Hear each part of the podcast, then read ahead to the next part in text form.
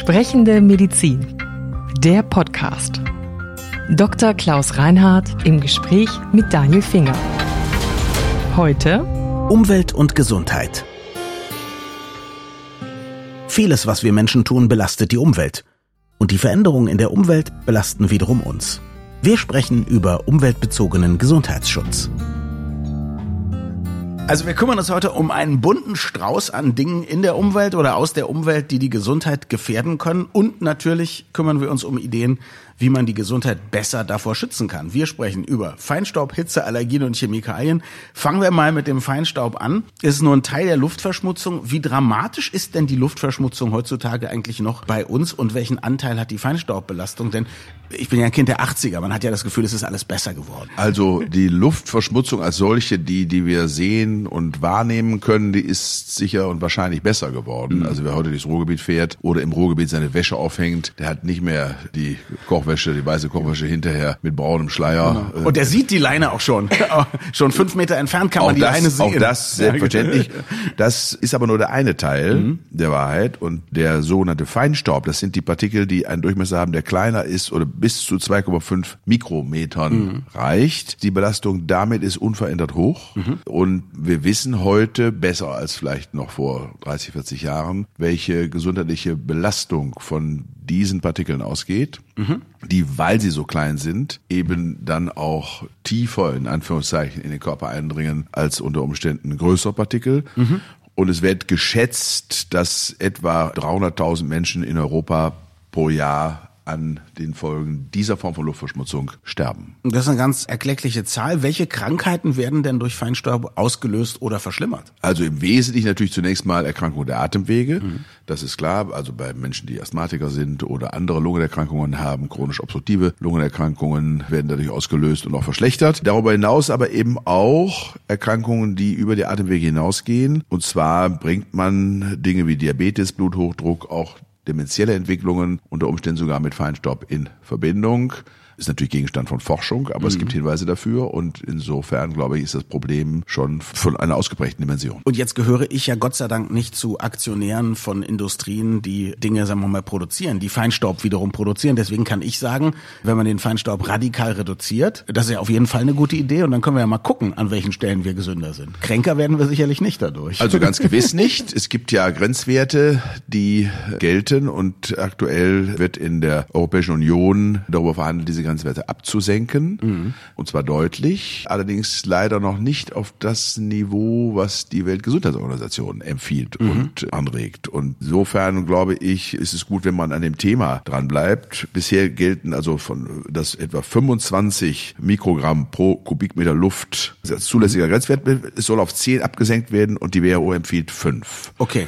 Und wir haben uns dieser Forderung nach fünf angeschlossen mhm. und haben dazu auch öffentlich uns ausgesprochen. Und insofern glaube ich, es ist gut, wenn man sich an dieser Stelle ehrgeizige Ziele setzt und wenn man versucht, moderne Technik dann auch nicht nur zu verwenden, um neuen Feinstaub zu produzieren, in Anführungszeichen, so wie das vielleicht vor 50 Jahren im Wesentlichen mit moderner Technik war, da hat man vieles natürlich auch im Unwissen mhm. vielleicht getan in einer etwas gutgläubigen oder einfach gestrickten Fortschrittsgläubigkeit. Mhm. Ich glaube, dass wir an einem Punkt gekommen sind, wo wir an dieser Stelle gemeinsam völlig unabhängig von sonstigen ideologischen Vorstellungen reflektieren müssen mhm. und dass wir unseren Verstand und unsere Innovationsfähigkeit einsetzen müssen, die Verbindung oder das Gleichgewicht zwischen einem modernen, technisch abgesicherten Wohlstandsgesellschaft sicherstellen, aber gleichzeitig eben dafür sorgen, dass wir unsere Umwelt nicht nur weiter belasten, sondern sogar auch entlasten mhm. von Dingen, die wir ihr angetan haben. Jetzt gibt's die Förderung nach einer Beschleunigung der Energiewende. Die Idee ist da, dass man einen Vertrag macht unter den EU-Mitgliedsländern, unter anderem,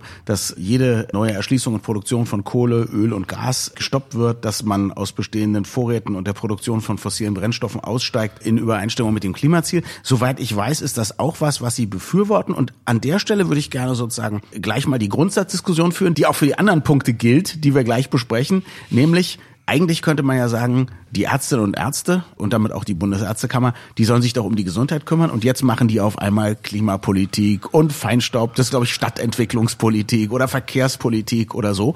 Aber wenn ich das richtig verstehe, dann, weil sie sagen, Gesundheit first und das betrifft unsere Gesundheit einfach essentiell, egal ob wir das gerne wollen oder nicht. Es ist einfach so. Ne? So ist es. Health in all policies, also das Thema Gesundheit in allen politischen Fragestellungen ist das Motto dazu und im Sinne der Bundesärzteordnung sind die Ärztinnen und Ärzte eben auch nicht nur, haben wir schon mal festgestellt hier an dieser Stelle, nicht nur für das individuelle Wohlergehen des jeweiligen Patienten und der sich ihnen anvertraut zuständig und aufgerufen, sich da einzusetzen, sondern eben auch für die gesunden Lebensgrundlagen. Mhm. Die gehören einfach auch dazu. Und Umwelt und Gesundheit sind zwei Dinge, die intensiv miteinander zusammenhängen, wie wir schon lange wissen, aber zunehmend feststellen mhm. müssen und wie wir dann auch wie eben an dem Thema Feinstaub diskutiert, wie wir dann auch feststellen und lernen, dass nicht nur die naheliegenden Dinge dafür betroffen sind, sondern auch weiter entfernte. Wenn wir schon Umwelt sagen, dann können wir auch gleich zum nächsten Thema kommen, nämlich Klima- beziehungsweise Hitzeschutz. Da haben wir auch schon mal drüber gesprochen. Also wir haben ja jetzt ja fast jedes Jahr einen Rekordsommer. Was sind vielleicht an dieser Stelle nochmal die gesundheitlichen Folgen von diesen 40 Grad Sommern? Ja, gut, das sind natürlich auch zahlreiche. Dazu zählt einmal die bei älteren Menschen die Exikose, also das Austrocknen, weil sie nicht ausreichend Flüssigkeit zu sich nehmen. Dann können viele vitale Funktionen nicht vernünftig funktionieren. Dann ist auch die Hitze zuständig für Atemwegsstörungen. Auch Menschen mit Lungenerkrankungen und Bronchialerkrankungen sind von der Hitze stärker betroffen. Dann sind Herz-Kreislauf-Erkrankungen die Folge, also eine Zunahme von Herzinfarkten oder auch Schlaganfällen sind zu beobachten. Also sind zahlreiche uh, Erkrankungen unterschiedlichster Systeme, die von der Hitze betroffen sind. Und jetzt weiß ich, dass bei Ihnen und bei der Bundesärztekammer das Bewusstsein darüber auf jeden Fall da ist. Ich weiß, das war tatsächlich auch eins der ersten Themen, die wir mal in diesem Podcast gesprochen haben. Aber wie gut ist das Gesundheitswesen auf solche Wetterextreme vorbereitet? Hitze ist ja auch nur ein Wetterextrem. Ja, ne? wir fordern das ja lange, dass das Gesundheitswesen darauf vorbereitet sein soll. Das bedeutet natürlich erstens, dass man in den entsprechenden Einrichtungen des Gesundheitswesens darauf vorbereitet ist, vorbereitet ist auf vielleicht eine zunehmende Anzahl von Menschen, die mit Folgen der Hitze dann unter Umständen behandlungsbedürftig werden. Das mhm. ist der eine Punkt. Auch die Einrichtungen des Gesundheitswesens selbst sollten möglichst so ausgerüstet sein, dass Hitzeschutz gegeben ist. Das heißt, es sollten in Krankenhäusern dafür gesorgt werden, dass auch dort entsprechende Verschattungen oder intelligente Kühlungstechniken eingebaut werden. Es ist natürlich ein Riesenunternehmen, das ist gar keine Frage. Also man wird jetzt nicht alle deutschen Krankenhäuser am ersten Vierten dieses Jahres anfangen können, umzurüsten. Aber man muss sich auf den Weg machen, mhm. das zu tun. Und dann eben sukzessive da, wo unter Umständen ohnehin ein Renovierungsbedarf ist, dann muss man diese Dinge mitdenken mhm. und auch entsprechend sich darauf vorbereiten. Ich glaube, ein Teil ist tatsächlich Bewusstsein oder Neudeutsch könnte man sagen Awareness. Nicht? Es gibt, glaube ich, auch die Idee, stärkere Vernetzung zu schaffen zwischen dem Wetterdienst und Einrichtungen wie Kliniken, auch Praxen, das, Pflegeeinrichtungen, damit man überhaupt weiß, in vier Wochen geht's los. Macht bereitet Wir fordern vor, ja einen ja? nationalen Hitzeschutzplan, ja. dass eben Kommunen und alle möglichen Einrichtungen dezentral auch darauf vorbereitet sind. Das fängt an damit, dass man Menschen warnt und sagt, Achtung, es steht das und das an. Voraussichtlich wird in den nächsten Tagen eben eine Hitze Hitzewelle ins Haus stehen und wird stattfinden. Damit beginnt es. Und es hört damit auf, dass man eben, wie eben schon beschrieben, nicht nur in den Einrichtungen des Gesundheitswesens sich darum kümmert, dass Hitzeschutz besteht, sondern dass man überhaupt sich darüber Gedanken macht, ist unser Städtebau und unsere Art und Weise zu bauen denn noch angemessen. Ich habe in Italien studiert und gelebt etliche Jahre. Da war auch schon in den 80er Jahren, als ich dort lebte, natürlich war es dort deutlich wärmer als bei uns. Mhm. Und wie jeder weiß. Da hat man sich damals aber darüber gefreut und ist extra hingefahren. Ja, ne? natürlich. Das stimmt. Wobei mancher, der dann sozusagen extra hinfuhr, feststellt, dass ihm dann doch zu warm war. Und ich weiß, dass ich nach gut sechs Jahren, die ich dort verbracht habe, dann mich auch mal wieder auf, auf Ferien an der deutschen Nordsee gefreut habe, mhm. weil ich dachte, es ist nicht ganz so heiß. Ich kann mich daran erinnern, dass ich, dass es Phasen gab, wo es mir da auch tatsächlich schon auch damals dort jedenfalls zu warm war. Das ist das eines anderes, aber worauf hinweisen wollte, dass wir das ja alle kennen aus Spanien, Italien, Griechenland, wo wir auch immer im südlichen Europa uns vielleicht urlaubsweise schon mal bewegt haben, dass dort eben zum Beispiel in den Innenstädten Arkaden völlig selbstverständlich und normal sind, dass man also sozusagen viele Gelegenheiten an sich vom Sonnenlicht und vor der, vor der Sonne zu schützen. Mhm. Und das ist etwas, was ich damals auch schon dort interessant fand, dass wir als sozusagen Mittel- oder Nordeuropäer die Sonne suchten. Als wir dort studierten, wenn so die ersten Sonnenstrahlen im März, April rauskamen, dann waren wir sofort draußen, setzten uns auf den Balkon und da saßen wir aber als Einzige.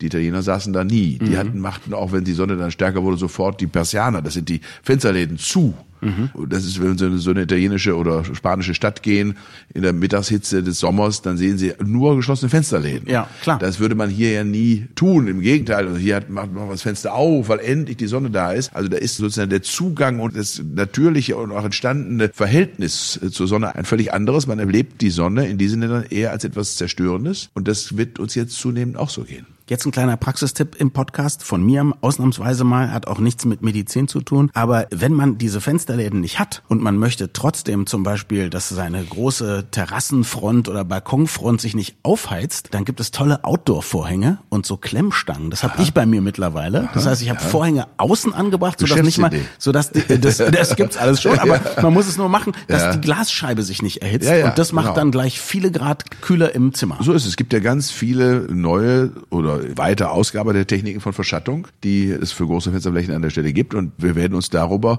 noch sicherlich viele Gedanken machen und werden auch erleben, dass die Verbreitung solcher Technik dann umfänglicher sein wird. Und jetzt haben Sie es gerade schon gesagt, Sie fordern einen nationalen Hitzeschutzplan. Nun würde ich trotzdem wir in den letzten Jahren sowas hatten wie Ukraine-Krise, Corona-Krise, Energiekrise und so weiter gerne wissen. Ist die Politik trotzdem offen dafür? Bewegt sich da was? Oder ist die Bundesärztekammer alleine da oben auf dem Berg und sagt, wir müssen das jetzt machen? Na, ich glaube schon, dass da inzwischen ein großer Grad an Sensibilität besteht mhm. über alle politischen Parteien hinweg. Das, glaube ich, ist Konsens, dass das ein Handlungsfeld ist, dem wir uns widmen müssen. Nichtsdestotrotz wird natürlich durch die akute akute Krisensituation wie jetzt seit über einem Jahr der Ukraine-Krieg wird man daran, oder auch vorher die Pandemie, wird man daran natürlich auch gehindert oder mhm. wird der Handlungsspielraum dadurch eingeengt oder zumindest abgelenkt. Mhm. Und jetzt wollen wir auch über Allergien sprechen. Mehr als 20 Prozent der Kinder, mehr als 30 Prozent der Erwachsenen entwickeln eine Allergie in ihrem Leben. Aber auch da spielt der Klimawandel eine Rolle. Ja, der Klimawandel spielt eine Rolle, weil wir feststellen müssen, dass die Pollensaison sich verlängert und auch früher einsetzt. Mhm. Und überhaupt das trockene Klima dafür sorgt, dass Umherschwirren der Pollen eben leichter erfolgt. Und insofern sind all diejenigen, die jedenfalls mit solchen Formen von Allergien zu tun haben, stärker betroffen als mhm. vielleicht noch vor 15, 20 Jahren. Dann habe ich gelesen, dass Luftverschmutzung ebenfalls eine Rolle spielt, weil ich glaube, die Pollen können sich dann wiederum anheften an sowas wie Feinstaub und gelangen dann eher in den Körper und so. Da würde ich sagen, dagegen können Sie wahrscheinlich als Präsident der Bundesärztekammer auch nicht mehr tun, als das, was wir bereits schon besprochen haben, nämlich dafür zu sorgen, dass es einen Hitzeschutzplan gibt und dass die Feinstaubwerte demnächst sinken. Man sieht, die Dinge hängen miteinander zusammen ja. und eine, sagen wir mal so, eine chronische Reizung der mhm. Atemwege, der Schleimhäute, der Bronchien durch Feinstaub führt dazu, dass dann, wenn eine Allergie besteht oder das Allergene wie Pollen und andere, es gibt ja auch nicht natürliche Allergene mhm. oder andere als die Pflanzenpollen, dann in den ohnehin schon gereizten Schleimhäuten der Atemwege eine andere Wirkung entfalten können und Insofern ist das nicht voneinander unabhängig zu betrachten. Und was sie an der einen Stelle Gutes tun, das bewirkt an der anderen Stelle ebenfalls Gutes. Mhm. Jetzt sind Sie ja auch noch Hausarzt. Was raten Sie denn Ihren Patientinnen und Patienten, die sowas haben? Wenn die können, in die Sommerfrische zu fahren, an die Nordsee oder? Ja, entweder in die Nordsee oder in die Berge. Okay. Also da wir wissen, dass es Regionen gibt, in denen natürlich weniger Feinstaubbelastung mhm. existiert. Feinstaub ist eine Frage, meine wesentlichen oder ist natürlich in Ballungszentren ausgeprägt. Es gibt viele Ursachen für den Feinstaub, vom Verkehr bis hin aber auch zur Landwirtschaft, wie ich neulich lernen durfte. Mhm. Also es gibt zahlreiche Verursacher für den Feinstaub und insofern auch das Verbrennen von Holz. Auch die Pelletheizungen sind mit Vorsicht mhm. zu betrachten mhm. und insofern glaube ich, äh, ist es eben nicht dann nur ein Ballungszentrumsproblem, aber da wo viele Menschen auf einem Haufen zusammenleben, ist es natürlich logischerweise stärker und insofern profitieren Menschen, die damit Probleme haben von äh, einer Luftveränderung, indem sie sich in die Berge begeben oder auch an die See sicherlich unverändert bis heute, aber auch dort ist es nicht so, dass wir frei von Luftverschmutzung oder von Feinstaubbelastung mhm. werden. Dann wollen wir jetzt noch über Chemikalien sprechen. In meiner Jugend in den 80ern, ich habe es ja schon erwähnt, da war das das Umweltschutzthema neben der Luftverschmutzung. Also es gab ja die Verklappung in der Nordsee. Ich weiß noch, damals haben die ersten Greenpeace-Aktivistinnen und Aktivisten sich an Schornsteine gekettet. Der Rhein war eine furchtbare Plörre. Irgendwer ist dann demonstrativ darin schwimmen gegangen, aber ist wahrscheinlich auch gleich hinterher in den Notarztwagen gestiegen von den Politikern. Welche Probleme gibt es denn heutzutage? Weil die gibt es ja zumindest nicht mehr. Also diese Form von chemischer Verschmutzung, wie wir sie vielleicht in den 70er Jahren erlebt haben, die gibt es nicht mehr, aber es gibt trotzdem Belastungen durch chemische Substanzen, die sich nicht abbauen, gibt also Substanzen, die sind sehr stabil und bleiben sehr, sehr lange in der Umwelt bestehen und die sammeln sich auch an und da gibt es Substanzen, von denen wir wissen, dass sie ja hormonartige Auswirkungen oder mhm. Wirkungen haben mhm. können. Die belasten das Trinkwasser und gibt durchaus Verdachtsmomente dafür, dass diese Substanzen auch mit dazu beitragen, dass zum Beispiel die Fruchtbarkeit allgemein abnimmt, mhm. also dass das mit dafür verantwortlich sein kann oder mhm. könnte. Und ich glaube, dass wir eben auch bei diesen Dingen viel kritischer und viel selbstreflektorischer handeln müssen. Und das geschieht natürlich auch. In der EU gibt es seit 2007 entsprechende Voraussetzungen, dass neue chemische Substanzen nur unter bestimmten Bedingungen und auch zertifiziert eingebracht werden dürfen. Aber es gibt natürlich jenseits von den eigentlichen Belastungen von Chemikalien gibt es natürlich auch noch eine Belastung, die ganz augenfällig ist und das ist die von Kunststoff und Plastik. Mhm. Ich meine, das Thema Plastik in den Meeren ist ja ein riesiges Mikroplastik, Thema. ja klar. Mhm. Also Mikro- und auch Makroplastik. Genau, aber das Mikro ist ja das, was wir dann das wieder Mikro in den Körper ist das, was, nehmen, ist ne? das, was Mhm. sozusagen dann von uns aufgenommen wird und welche noch nicht bekannten Auswirkungen davon ausgehen, Mhm. das werden wir dann irgendwann sicherlich auch noch wissen und erfahren. Jetzt muss ich am Ende doch nochmal Advocatus Diaboli spielen. Wir haben über vier Umwelt- und Gesundheitsfaktoren gesprochen, aber jetzt gibt es bestimmt Leute, die sagen, am Stammtisch zum Beispiel, naja, Moment mal, also die Lebenserwartung steigt doch trotzdem ständig. So schlimm kann das doch eigentlich alles gar nicht sein. Ja, das ist natürlich ein schwierig zu schlagendes Argument. Wenn wir uns angucken, was in den Vereinigten Staaten von Amerika passiert, dann muss man feststellen, dass die Lebenserwartung dort nicht mehr steigt, sondern sie sinkt. Ja, und das ist ja eine sehr lange durchgängig bestehende Wohlstandsgesellschaft, die Vereinigten Staaten. Und ich bin ziemlich sicher, dass wir früher oder später diesen Punkt hier auch erreichen werden. Und vielleicht sollten wir gar nicht warten, bis wir den erreichen, sondern vorher handeln.